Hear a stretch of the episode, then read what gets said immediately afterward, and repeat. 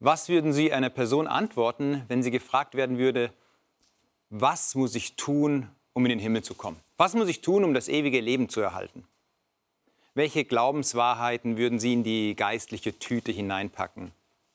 Jesus wurde diese Frage häufiger gestellt und heute sprechen wir über seine ja, fast erstaunliche Antwort.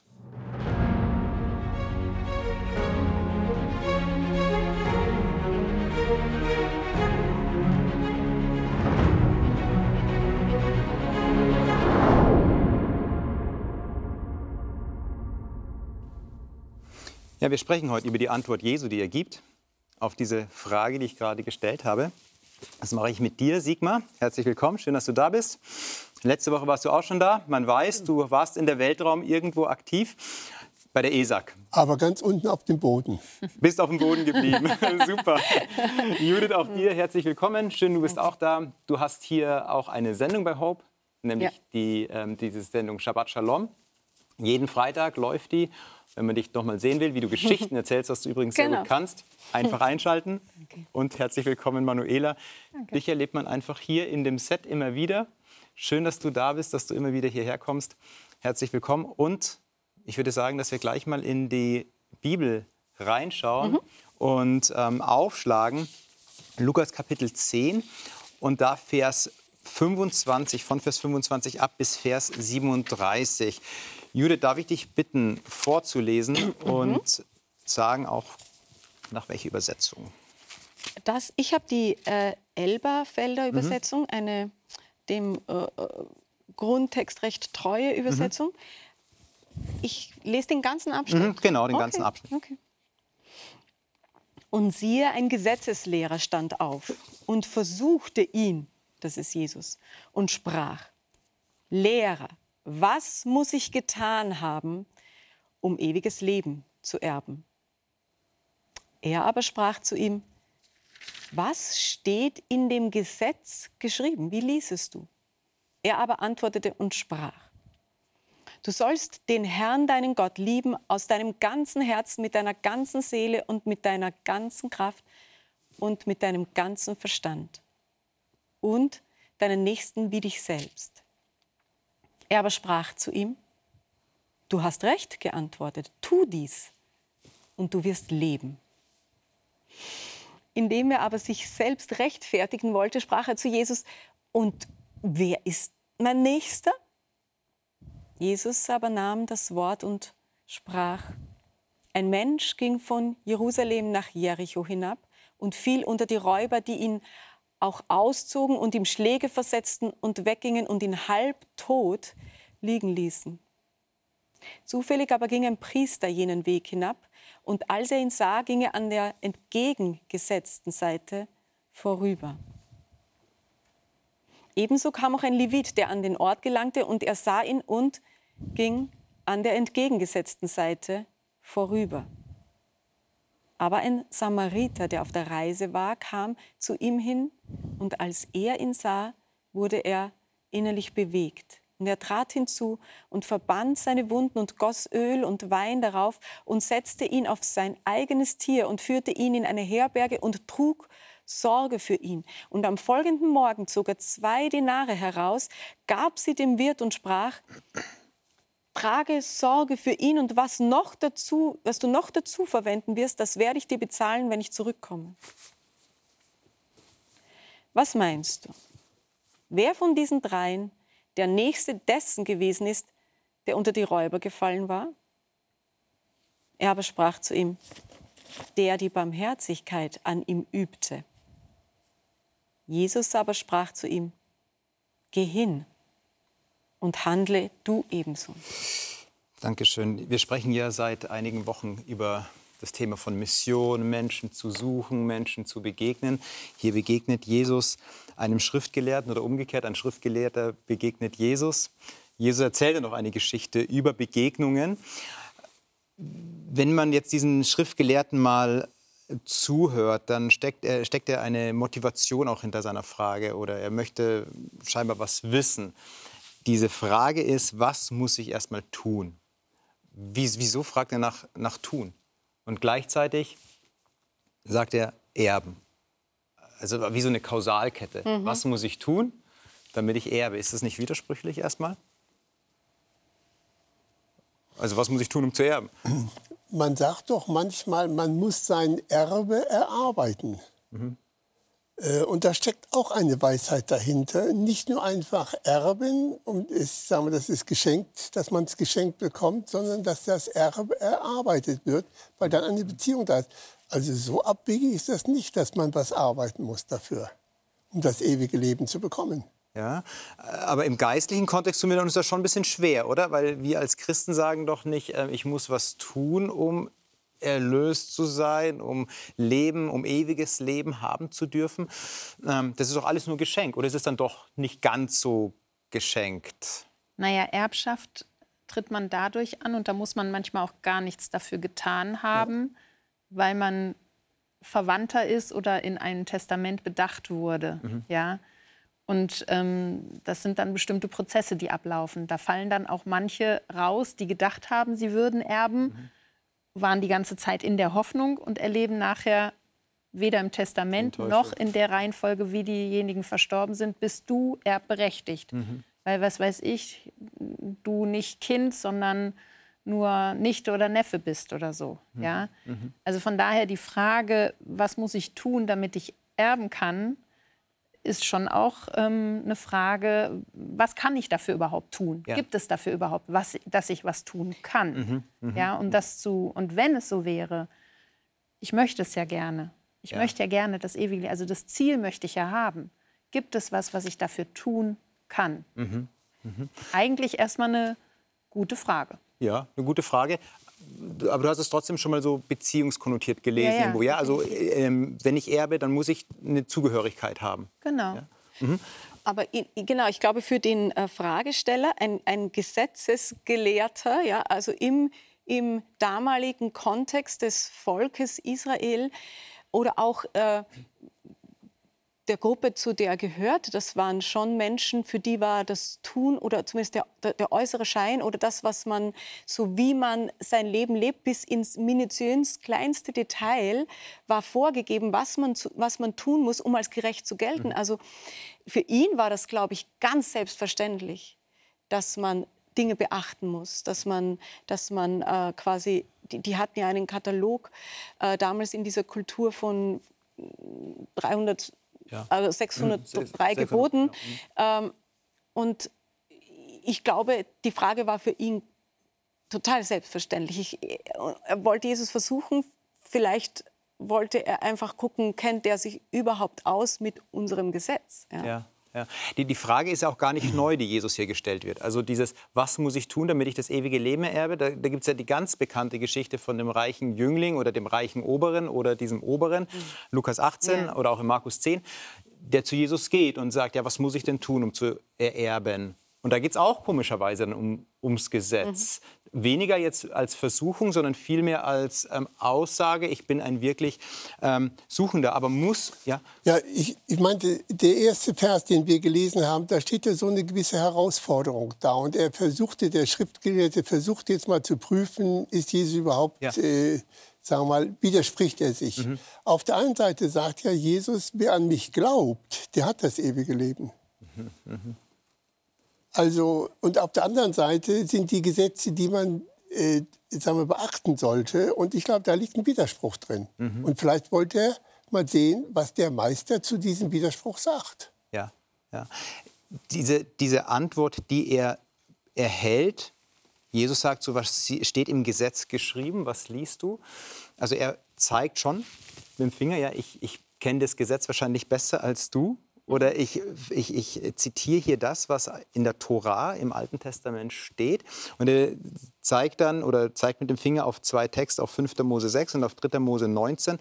also wo es um diese zwei Gebote geht, geht. Interessanterweise steht in dem Kontext von 5. Mose Kapitel 6 noch ein Zusatz ein paar Verse später, nämlich du sollst den Herrn, deinen Gott, nicht versuchen. Und das finde ich ganz interessant, dass es hier aber steht, aha, er, er versucht ihn gerade. Ja? Also Jesus zitiert hier schon den Text. Aber trotzdem sagt er erstmal ähm, auf die Antwort des Schriftgelehrten, du sollst den Herrn, deinen Gott lieben, du hast recht geantwortet. Also weshalb ist die Antwort von diesem Schriftgelehrten recht, obwohl Jesus weiß, welche Intention dahinter steckt von ihm.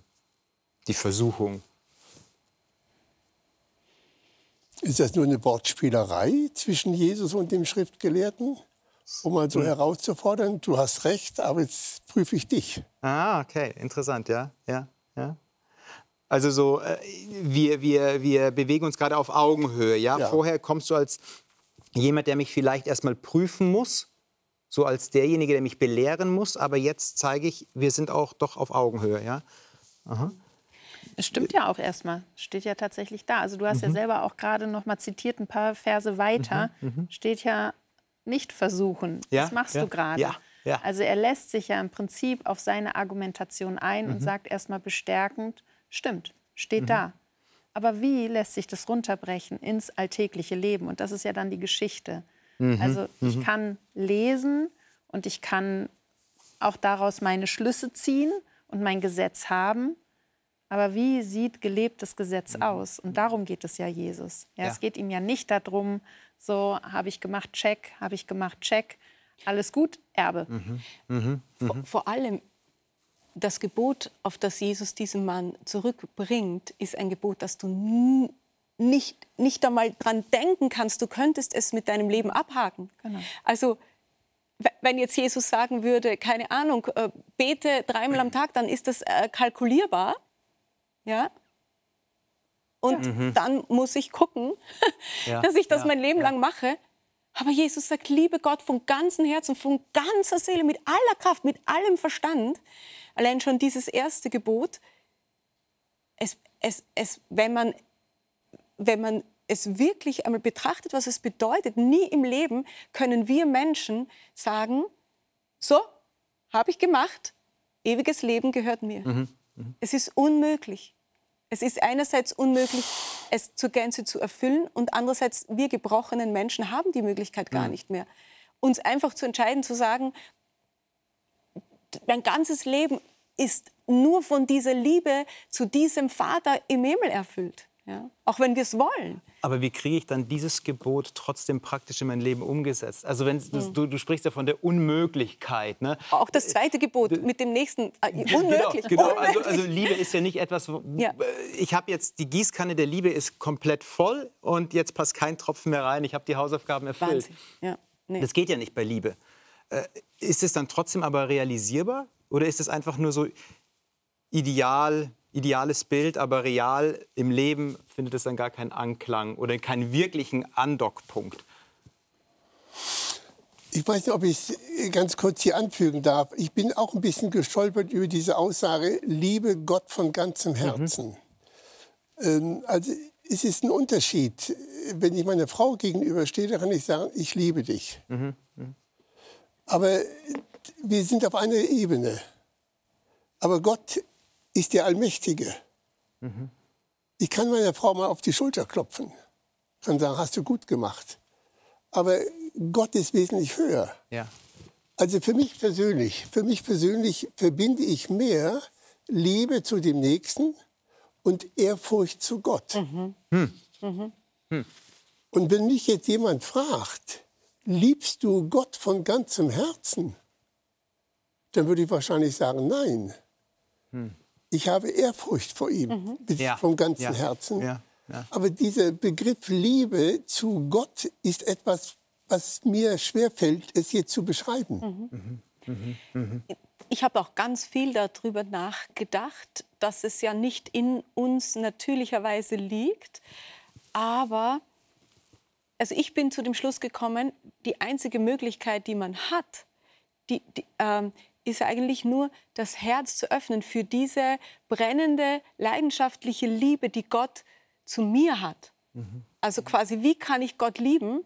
Ich kann eigentlich nur sagen, ich anerkenne, wie sehr du mich liebst. Oder auch wenn ich es nicht verstehe, oder ich verstehe es nicht, wie sehr du mich liebst, aber es berührt mein Herz, wie du mich liebst.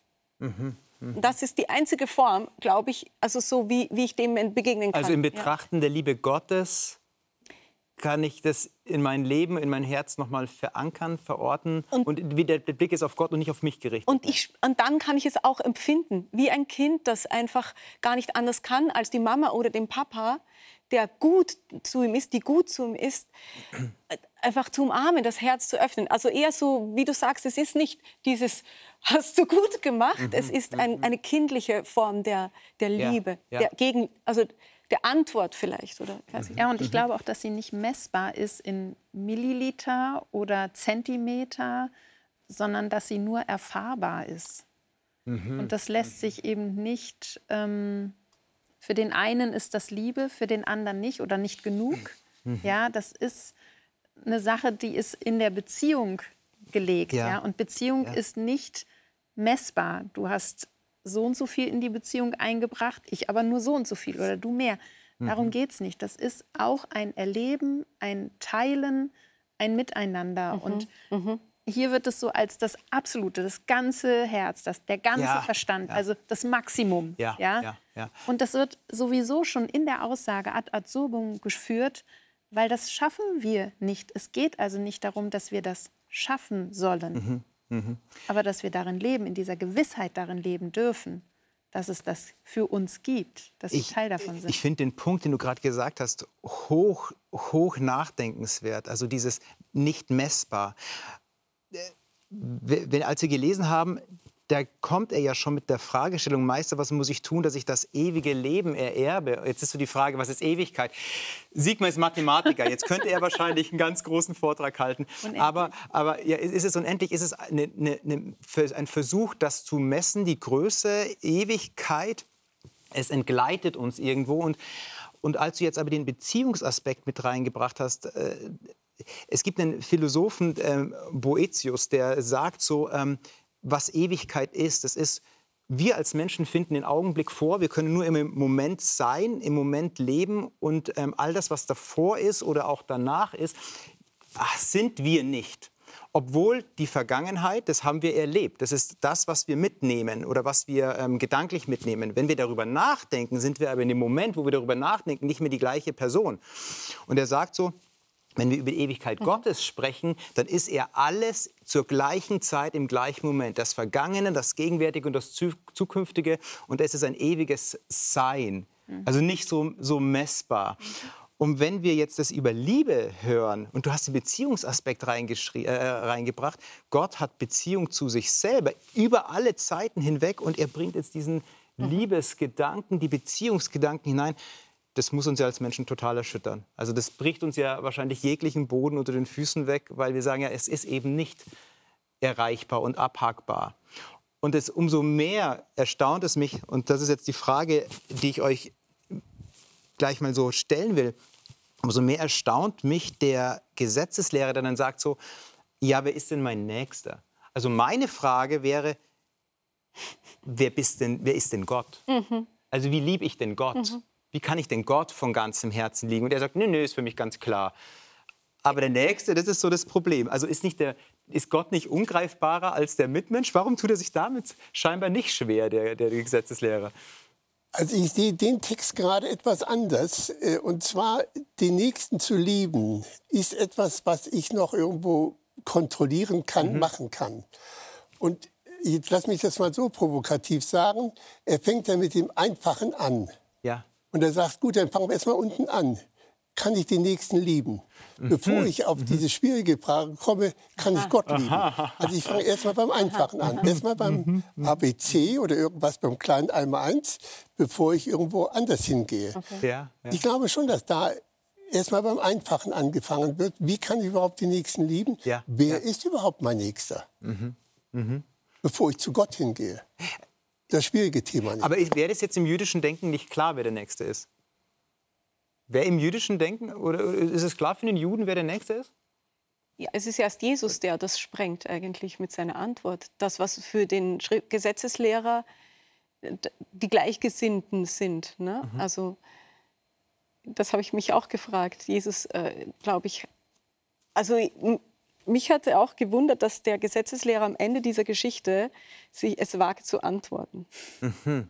Also, weil, wenn man das so sieht, dass Jesus den, den Samariter, den, den eigentlich Geächteten, den in der Gesellschaft ähm, ja, also der, der keinen Stand hätte, der eigentlich nicht als nächster in Frage kommt, nicht für einen Juden, also damals. Mhm, mhm. für einen, für einen äh, gläubigen Israeliten kam der, kam der Samaritersohn nicht als nächster in Frage. Und er ist aber der, der handelt und der, äh, dem, genau, der das Gesetz dann in dieser Form von Herzen erfüllt. Ja. Und mhm. das hat mich schon gewundert, dass Jesus das so aufsprengt und dieser Mann ähm, es wagt, die Antwort zu geben überhaupt, die ihn ja mhm. selber mhm. eigentlich auch mhm. extrem herausfordert. Er hat ihn auch überführt wahrscheinlich oder muss ihn dann fast überführen. Ne? Also, ja, aber das ist ja genau der Punkt. Ähm, wenn wir an etwas schuldig werden, dass wir es nicht genug getan hätten oder nicht genug tun, dann ist es die Barmherzigkeit. Ja. Das ja. Positive ja. im anderen sehen, das Unterstützen, dass das Positive wieder zum Vordergrund kommt das Beschützende, das Bewahrende zu sehen. Yeah. Nicht in Form von ähm, Abgrenzung, ja. sondern von die, die, die, Gesundheit der Person bewahren, das mhm. zu unterstützen, die sie wieder zu bekommen, ähm, Nähe zu bringen und auch Grenzen zu durchbrechen und das Positive wieder hervorzubringen. Das, glaube ich, ist so der Auftrag, der da drin steht. Eben, wenn ich schon im Leben schuldig werde und ich möchte denjenigen sehen, der nicht im Leben an irgendetwas ja. schuldig wird, dann wenigstens daran, dass ich zu viel Barmherzigkeit getan habe. ja. Wenn es überhaupt einen Vorwurf gäbe. Ja, ich war zu natürlich. barmherzig. Ne? Natürlich, ja, ja. Aber äh, fällt es nicht irgendwie außerhalb so der Kategorie, dass er wirklich den Samariter jetzt auf einmal als die Person nimmt, die als Exempel als positives Exempel dargestellt wird.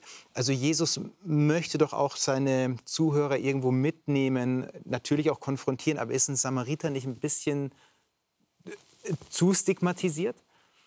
Warum gerade den? Es reicht doch, wenn es ein normaler, wenn es ein, wenn es ein Schafhirte gewesen wäre.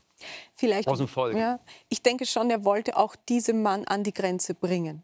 Weil er wollte, vielleicht hat dieser Mann nicht so gewirkt, als ähm, wäre er sich bewusst, dass er das ewige Leben niemals verdienen kann. Mhm. So das, was wir jetzt durch, die, durch das Evangelium gelernt haben, dass wir nicht in der Lage sind, den, die Eintrittskarte ins ewige, also ins ewige Leben uns selbst in irgendeiner Form zu arbeiten.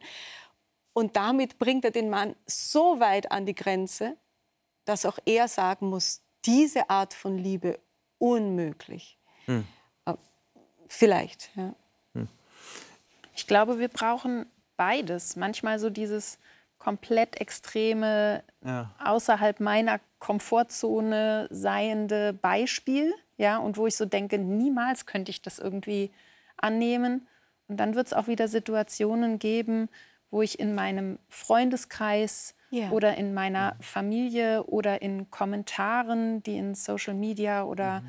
in einem Status oder sonst irgendwo gepostet werden, ähm, dass ich da auch Stellung beziehe, um Personen oder Situationen zu schützen mhm. oder auch da dabei zu sein. Also ich glaube, er macht es schon sehr extrem. Ja. Aber das bedeutet nicht, dass wir das vielleicht auch schon in meinem kleinen Umfeld auch tun müssten. Ja. ja. ja. ja. Aber an diesem Beispiel des Samariters, was du auch sagtest, Judith, wird ja ganz klar, der geht nicht mit einer Absicht herein, ich gebe damit du gibst. Mhm. Ich mhm. gebe, mhm. mhm. damit mhm. ich was bekomme. Mhm. Der geht nicht mit dieser Prämisse rein. Also ganz selbstlos. Und ich glaube, das wird deutlich. Wenn es, wenn es ein Levit gewesen wäre, hätte er wieder nachfragen können, ja, aber der wollte sich Hast du den was verdienen gegeben? dabei. Der, der Priester auch. Und so nimmt Jesus wirklich das Beispiel, der geht ohne, ohne äh, Hintergedanken rein, lass ja. mich mal sagen. Ja. Jetzt sind ja Priester und Leviten gerade die Berufsgruppe, die von Gott berufen sind, um für den Menschen einzustehen. Ich nenne es jetzt mal auf geistlicher Ebene, die auf geistlicher Ebene verletzt wurden, die halbtot, nackt daliegen, um ihnen Würde zu geben, beziehungsweise um sie wieder in Beziehung zu führen zu Gott. Und sie sind wieder in der Gesellschaft, im Volk Gottes. Sie dürfen wieder dort sein. Mhm, mhm. Aber die gehen ja gerade vorbei.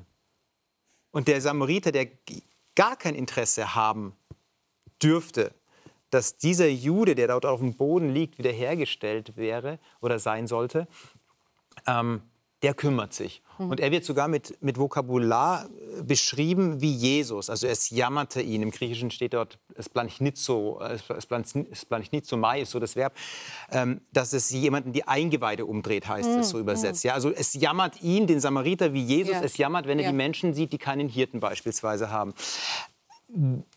Lass uns das mal praktisch runterbrechen.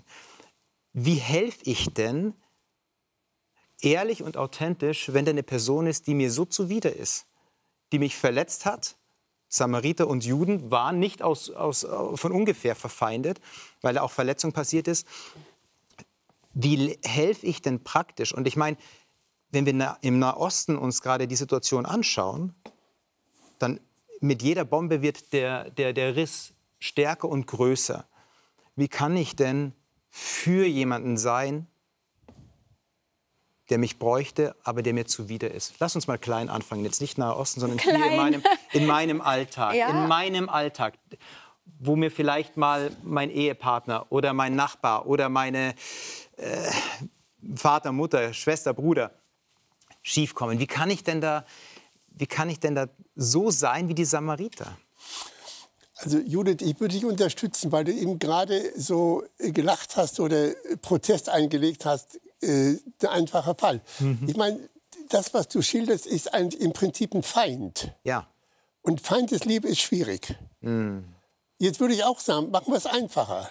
Nehmen wir mal einen Kollegen, einen guten Bekannten, der Hilfe braucht, der nicht unser Feind ist. Ja. Nicht gerade der engste Freund oder die Ehefrau, der Ehepartner oder die Kinder, sondern einen in der, in der Nachbarschaft haben wir nicht dann doch irgendwo Ausreden, dass wir sagen, ja, aber ich will ja nun zu dieser Haupt-TV-Sendung gehen, ich habe im Augenblick keine Zeit. äh, anschließend äh, will ich das und das machen, mhm. ich habe auch keine Zeit. Ähm, und ich habe auch nicht die Kraft, den aufzuheben. Mhm. Ja. Mhm. Mhm. ja. Also jetzt das beim Feind durchzuführen, da käme ich ja fast auf die Feindesliebe. Die ist schwierig. Ja. Mhm. Ja. Ja. Aber der gute Bekannte, helfe ich ihm oder ihr? Mhm. Mhm. Oder habe ich Ausreden? Mhm. Ich glaube, das fängt noch früher an. Ich glaube, der Samariter hat nicht erst in der Situation entschieden, ich bin mhm. hilfsbereit, sondern das ist eine Grundeinstellung, die ich habe. Ich sehe eine Not und dann will ich auch helfen. Ich habe eine Kompetenz und kann das dann ja, tun. Ja, ja. ja. Ähm, ich glaube, es ist auch eine Entscheidung, die man vorher trifft oder eine Vorbereitung, die man trifft, damit man in Notsituationen oder Situationen, die sich einem plötzlich in der Situation stellen, auch adäquat reagieren kann. Mhm. Deswegen gibt es ja auch Vorbereitungen für so Sachen. Mir fällt gerade ein, ich habe letzte Woche eben ähm, für, für Säuglinge Erste-Hilfe-Kurs ah, wieder ja, gemacht. Ja. ja. Mhm. Und ich merkte, so gewisse Dinge haben schon eine gewisse Routine, wo ich merke, dang, dang, dang, da habe ich Klarheit, da weiß ich, wie das läuft. Und merke auch, das gibt mir Sicherheit, in mhm. Situationen zu reagieren. Und vor einiger Zeit bin ich auch in einer Situation gewesen, wo ein Ersthelfer gebraucht wurde. Das konnte dann auch funktionieren. Ja. Aber das heißt, ich habe ja vorher schon mal eine Entscheidung getroffen, dass ich auch helfen will, dass ich auch mhm. bereit bin, mich dem auszusetzen. Mhm. Und der Ausbilder hatte auch so gesagt, ähm, nicht erst überlegen, Blut verschmiert, sonstiges, wie gehe ich jetzt damit um, ja. Wichtig ist es sicherlich, mich als Ersthelfer zuerst zu schützen und für eine sichere Umgebung zu sorgen, aber dann auch in die Situation reinzugehen. Mhm. Ich glaube, das ist oft in, sei es in Konfliktsituationen, sei es in angefragten Situationen in der Familie oder in einer Freundschaft, ist das oft unsere Herausforderung. Ich sehe eine Not, aber ich habe Sorge, an welcher Stelle finde ich für mich die, das Ende, wo bin ich nicht mehr zuständig, mhm. wo kann ich mich da auch wieder rausziehen. Mhm. mhm. So, das ist, glaube ich, diese mhm. Diskrepanz, in der wir oft stehen, ja. dass wir dann sehr verkopft im Vorfeld bleiben und sagen, nee, ich weiß nicht, ob mir das gelingt und nee, will ich nicht machen. Ja, ja. Also finde ich spannend, dieses, dann bist du mehr im Agieren als mhm. nur im Reagieren. Also ich äh, gehe nicht an der Situation vorbei und überlege mir dann in dem Moment, gehe ich in die Hilfe rein, sondern es ist vorher schon manifestiert in meinem Denken, vielleicht auch mit konkreten Schritten. Die Person werde ich der Person werde ich helfen. Wenn ich auf der Autobahn fahre, kann es sein, dass mal eine Panne, dass jemand in der Panne passiert ist. Ich werde anhalten. Meine Frau, mein Mann, mein Kind, mein Nachbar, mein Arbeitskollege. Ähm, da könnte immer wieder was auftreten. Ich bereite mich selber schon mal darauf vor. Also Hilfe nicht nur so spontan, mhm. natürlich auch, aber nicht ja. nur spontan, sondern viel mehr eine Einstellung. Jetzt sind wir aber in, der, in der Frage noch der Feindesliebe. Funktioniert das auch, so die Vorbereitung äh, mit. Feindesliebe, wenn jemand, der tatsächlich herausfordernd ist, der mir tatsächlich äh, widerstrebt von seinen Werten, von seinem Wesen, von all dem, dass ich da trotzdem innehalte und sage, ich sehe dich und ich helfe dir? Ich glaube, es ist auch ein langer, lebenslanger Lernprozess. Aber vielleicht hat es auch mit meinem Selbstbild ein Stück weit zu tun, ob ich in solchen Situationen überhaupt mich jemand anderen zuwenden mhm. kann. Also ich, ich sehe das so, dass, ich, äh, dass bei mir das sehr stark schwankt, mhm. überhaupt meine Fähigkeit, mich jemand zuzuwenden. Also beides. Mhm. Menschen, die mir die mir äh, zuwider sind und auch Menschen, die, die no, vielleicht neutraler sind. Ich, ich habe immer so das Gefühl, wenn der Tank ganz, ganz voll ist, oder das ist jetzt fast theoretisch, also weil es so selten vorkommt, leider in meinem Leben, überfließt, ja, dann, dann ist es egal, wer da ist. Mhm. Also ich, ich glaube, wenn, wenn, wenn man so glücklich ist, dass, die eigenen, dass man weiß, man hat jemanden, der die eigenen für die eigenen Bedürfnisse sorgt, so, dann kann ich ja auch die eigenen Bedürfnisse mal hinten lassen und sehen, dass da jemand ist, der auch ein Mensch mhm. ist. Und wenn er eklig ist oder wenn er mich verletzt hat, es ist ja auch ein Mensch, der, der und manchmal bin ich der eklige. Also man hat diesen Abstand, wenn man so voll ist, wenn man gefüllt ist, dann hat man diesen Abstand und kann sagen, bam, dann kann man mhm. barmherzig sagen, ja, mir geht es auch manchmal so, bin ich auch so eklig. Also ja, diesen, ja, diesen ja. Transfer zu machen. Aber ganz oft, das gestehe ich, ist mein Tank halt nur halb voll. Und dann sind meine Bedürfnisse immer noch nicht gestillt. Und dann sehe ich die, die anderen gar nicht. Also ich sehe die nicht mal. Geschweige denn, ich muss mich entscheiden, ob ich die fülle oder nicht. Ich komme oft gar nicht in die Situation zu sehen, dass jemand anderer mehr Not hat als ich. Ja. ja. Dann bist du eher aus dem Defizit und brauchst vielleicht. Ja. ja? Mhm. Aber in diesem Fall, ich meine, beim Samariter sehen wir auch, dass die äh, Schwere der Verletzung ja auch eine Rolle spielt. Also gerade weil du fragtest, wenn ich jetzt einen Feind habe oder jemand habe, den ich überhaupt nicht mag und ich, ich ärgere mich schon, wenn ich die Person sehe und äh, der Person ist nur meinetwegen das Wasserglas umgefallen, mhm. dann muss ich auch nicht arbeiten dafür, dann muss ich auch nicht einspringen. Und hier sieht man ja, dass der Samariter hilft, weil die Schwere der Verletzung des anderen sehr groß ist. Ja. Ich glaube nicht, hypothetisch, dass der Samariter angehalten hätte, wenn er sich gerade an einer Rose oder irgendwo einen Dorn in den kleinen Finger mhm. gestochen hätte, mhm. dann wäre er vielleicht nicht abgestiegen, um mit einer Pinzette das wieder rauszuholen. Ja. Also da kommt auch das Gegenüber, wie groß ist die Verletzung, wie groß ist die, die Not, ja. ob ich dann einspringe. Mhm. Jesus nimmt diesen Samariter als Beispiel. Und ich finde es aus dem Kontext ganz interessant, dass paar Verse vorher in Kapitel 9, Vers 51 folgende steht, es begab sich aber, als die Zeit erfüllt wird, dass er hinweggenommen werden sollte, also es geht hier um Jesus, da wandte er sein Angesicht stracks nach Jerusalem zu wandern und er sandte Boten vor sich her.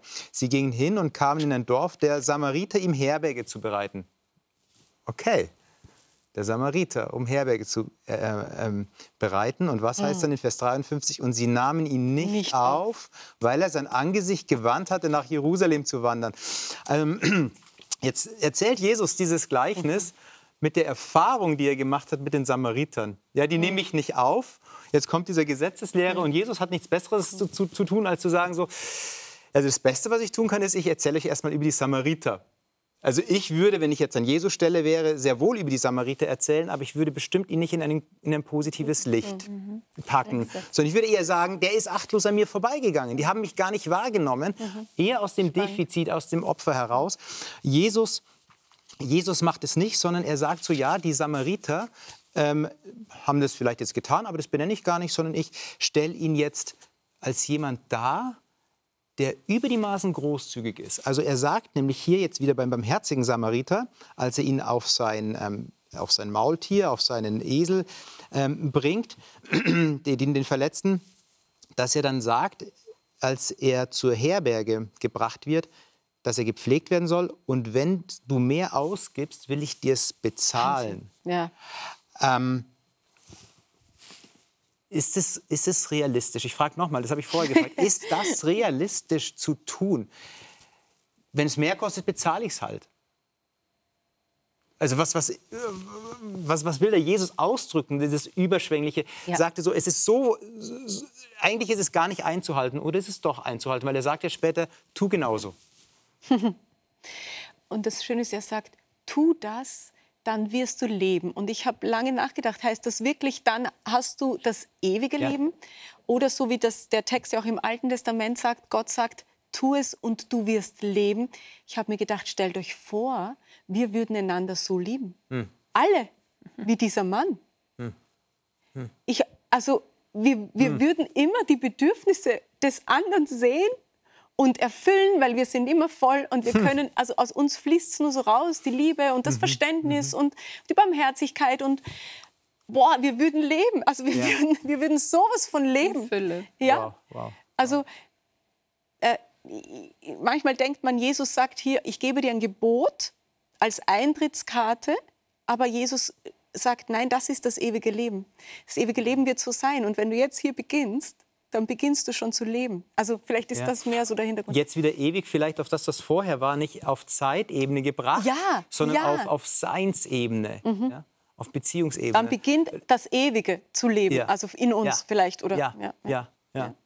Ich finde auch in dem, was du gerade so geschildert hast, wie Jesus den Samariter mhm. benennt mhm. und ihn vorher nicht erlebt hat. Ja. Ja, Macht für mich eigentlich sehr deutlich, dass Gott immer wieder auch Ansichten umkrempelt. Mhm. mhm. Dass er uns dazu eigentlich auch immer wieder auffordert. Ja. Krempel ja. deine Ansichten um. Ja. Benenne es anders.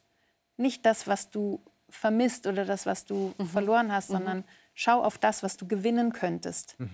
Ja, auch indem ich den Samariter so positiv darstelle, mhm. krempel ich die Ansichten anderer ja. um. Ja. Ja? ja. Und wahrscheinlich werden Samariter auch durchaus hilfsbereit sein, mhm. nicht mhm. nur ablehnend sein.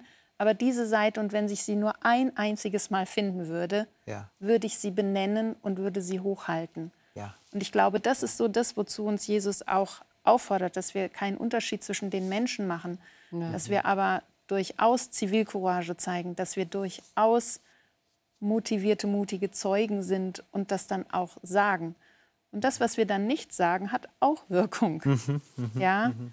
Und wenn wir so mit uns selber umgehen und auch so unser Denken bewegen wollen, dann werden wir in ganz vielen Situationen nicht großartig nachdenken, sondern eine Situation sehen hm. und eingreifen und helfen. Sei ja. es, was weiß ich, es werden zwei Leute auf der Straße beschimpft.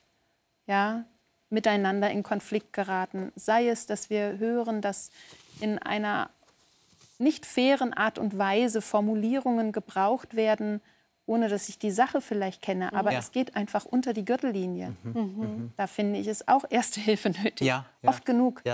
Verletzungen sollen verbal nicht passieren. Auch nicht nonverbal und schon gar nicht tatkräftig. Mhm. Ja? Mhm. Aber wir machen es ganz oft. Wir ja. formulieren Worte oder Sätze in einer absoluten Art und Weise und schlagen sie raus, schreiben sie raus, wo ich manchmal mir wünschte, man hätte noch mal einen Moment innegehalten mhm. und überlegt, wenn mir das gesagt worden wäre, was hätte es bei mir für Wunden geschlagen? Und helfe ich damit? Wird das erreicht, was ich eigentlich sagen will? Ja. ja. Was ich bewegen will? Ja, ja, ja. Das heißt aber, dass dass das Evangelium, die gute Nachricht, auch etwas Soziales mhm. ähm, hat, also dem Nächsten wirklich zugewandt.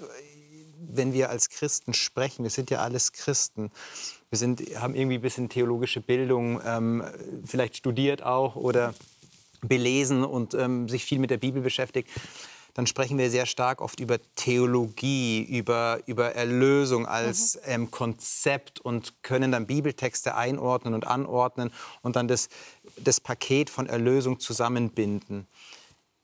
Ist es dann fast zu oberflächlich, sagt das Evangelium dann nicht viel mehr, geh hinaus, hab wache Augen, wachs einen wachsamen Blick, höre, was gesagt wird, wie geredet wird? Also muss Evangelium immer auch sozial sein? Warum muss es ist? Oder ist es? Ja, ja.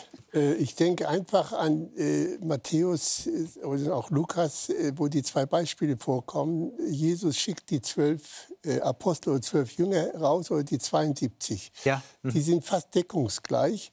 Die erste Aktivität, ich meine, eine überspringen, aber eine der ersten Aktivitäten ist, dem anderen zu helfen. Mhm. Dann erst kommt das Predigen. Ja. Also wenn wir durch diese beiden Texte durchstehen, äh, durchsehen, steht nicht am Anfang Predigt, mhm. lehrt sie und dann hilft. Ja.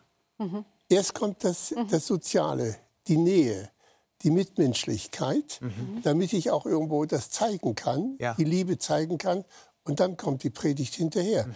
Und ich glaube, das sieht man hier auch. Mhm. mhm. Wenn ich eine kleine Sache noch anfügen darf, weil du auch fragtest, wie können wir das üben mit, dem, äh, mit der Feindesliebe? Ich bin schon etwas fasziniert von dem Alten Testament und von der sozialen Gesetzgebung, mhm. die da drin ist. Und wir haben ja auch, hier könnten wir auch noch Texte aus Mose anfügen. Mhm. Und da wird gesagt, ähm, wenn du ein Pfand genommen hast von einem anderen und es ist der Mantel, dann gib diesen Mantel ihm wieder abends zurück, mhm. damit er sich zudecken kann ja. und nicht nachts frieren muss. Also es gibt wirklich, glaube ich, kleine Schritte, mit denen man in dieser, zu dieser mhm. Feindesliebe mhm. emporsteigen mhm. könnte. Mhm. mhm. Und da muss ich sagen, finde ich das Alte Testament ganz interessant, wie die Sachen formuliert werden. Ja, ja. So nebenbei. Ich glaube, die Frage ist auch immer, in welche Rolle oder wie lese ich die Geschichte, aus welcher Rolle man oh. versucht sie ja zu verbinden, oh. irgendwo mit einer Person, die hier beschrieben wird. Und wenn ich mich hier an die Stelle des Verletzten lege, dann wüsste ich immer sehr wohl, wie Nächstenliebe aussieht. Dann wüsste ich sehr wohl, was ich mir wünschen würde. Ich glaube, da müsste sich jetzt keiner überlegen, großartig, hm, also keine Ahnung, was ich brauche, sondern jeder weiß, wenn Verletzung da ist oder gerade verletzt wird, was du auch gesagt hast, auch durch Worte kann man ja entkleidet werden, halb totgeschlagen werden. Wenn da jemand ist, der für mich einsteht, dann hat das auch ein echtes, ein, ein echtes Gewicht in meinem Leben. Oh, da, da steht jemand zu mir. Und vielleicht, ich muss jetzt kurze Werbung machen, denn ähm, am Mittwoch haben wir immer die Theologiesendung, die lohnt sich auf jeden Fall im, ähm, anzusehen in der Mediathek. Da haben wir herausgearbeitet, dass, dass Jesus schon so ein Bild für den Samariter ist und der Mensch, der von Jerusalem, von dem Guten, eigentlich von dem Paradies, an den tiefsten Punkt der Erde gebracht wird, mm. dort überfallen oder auf dem Weg überfallen wird, nackt ausgezogen wird, entkleidet wird, dass er jemand von außen braucht. Da reicht sogar nicht mal jetzt im alttestamentlichen Kontext gesprochen, nicht mal der Priester oder der Levit, sondern um Beziehung wiederherzustellen, braucht es jemand von außen diesen, diesen Samariter. Mhm. Das ist so, Jesus zeigt es in der Feindesliebe. Ja, ich, ähm, ihr seid eigentlich mir Feind, sagt Paulus, aber ich sterbe trotzdem mhm. für euch. Das ist eine Hausaufgabe, glaube ich, die echt herausfordernd ist. Letzte Frage. Jetzt haben wir gesprochen, was heißt es, den Nächsten zu lieben. Erlaubt mir die Frage, und jetzt ganz kurz, wer zuerst einatmet und ähm, ausatmet und spricht, darf antworten. Was heißt es denn, Gott zu lieben?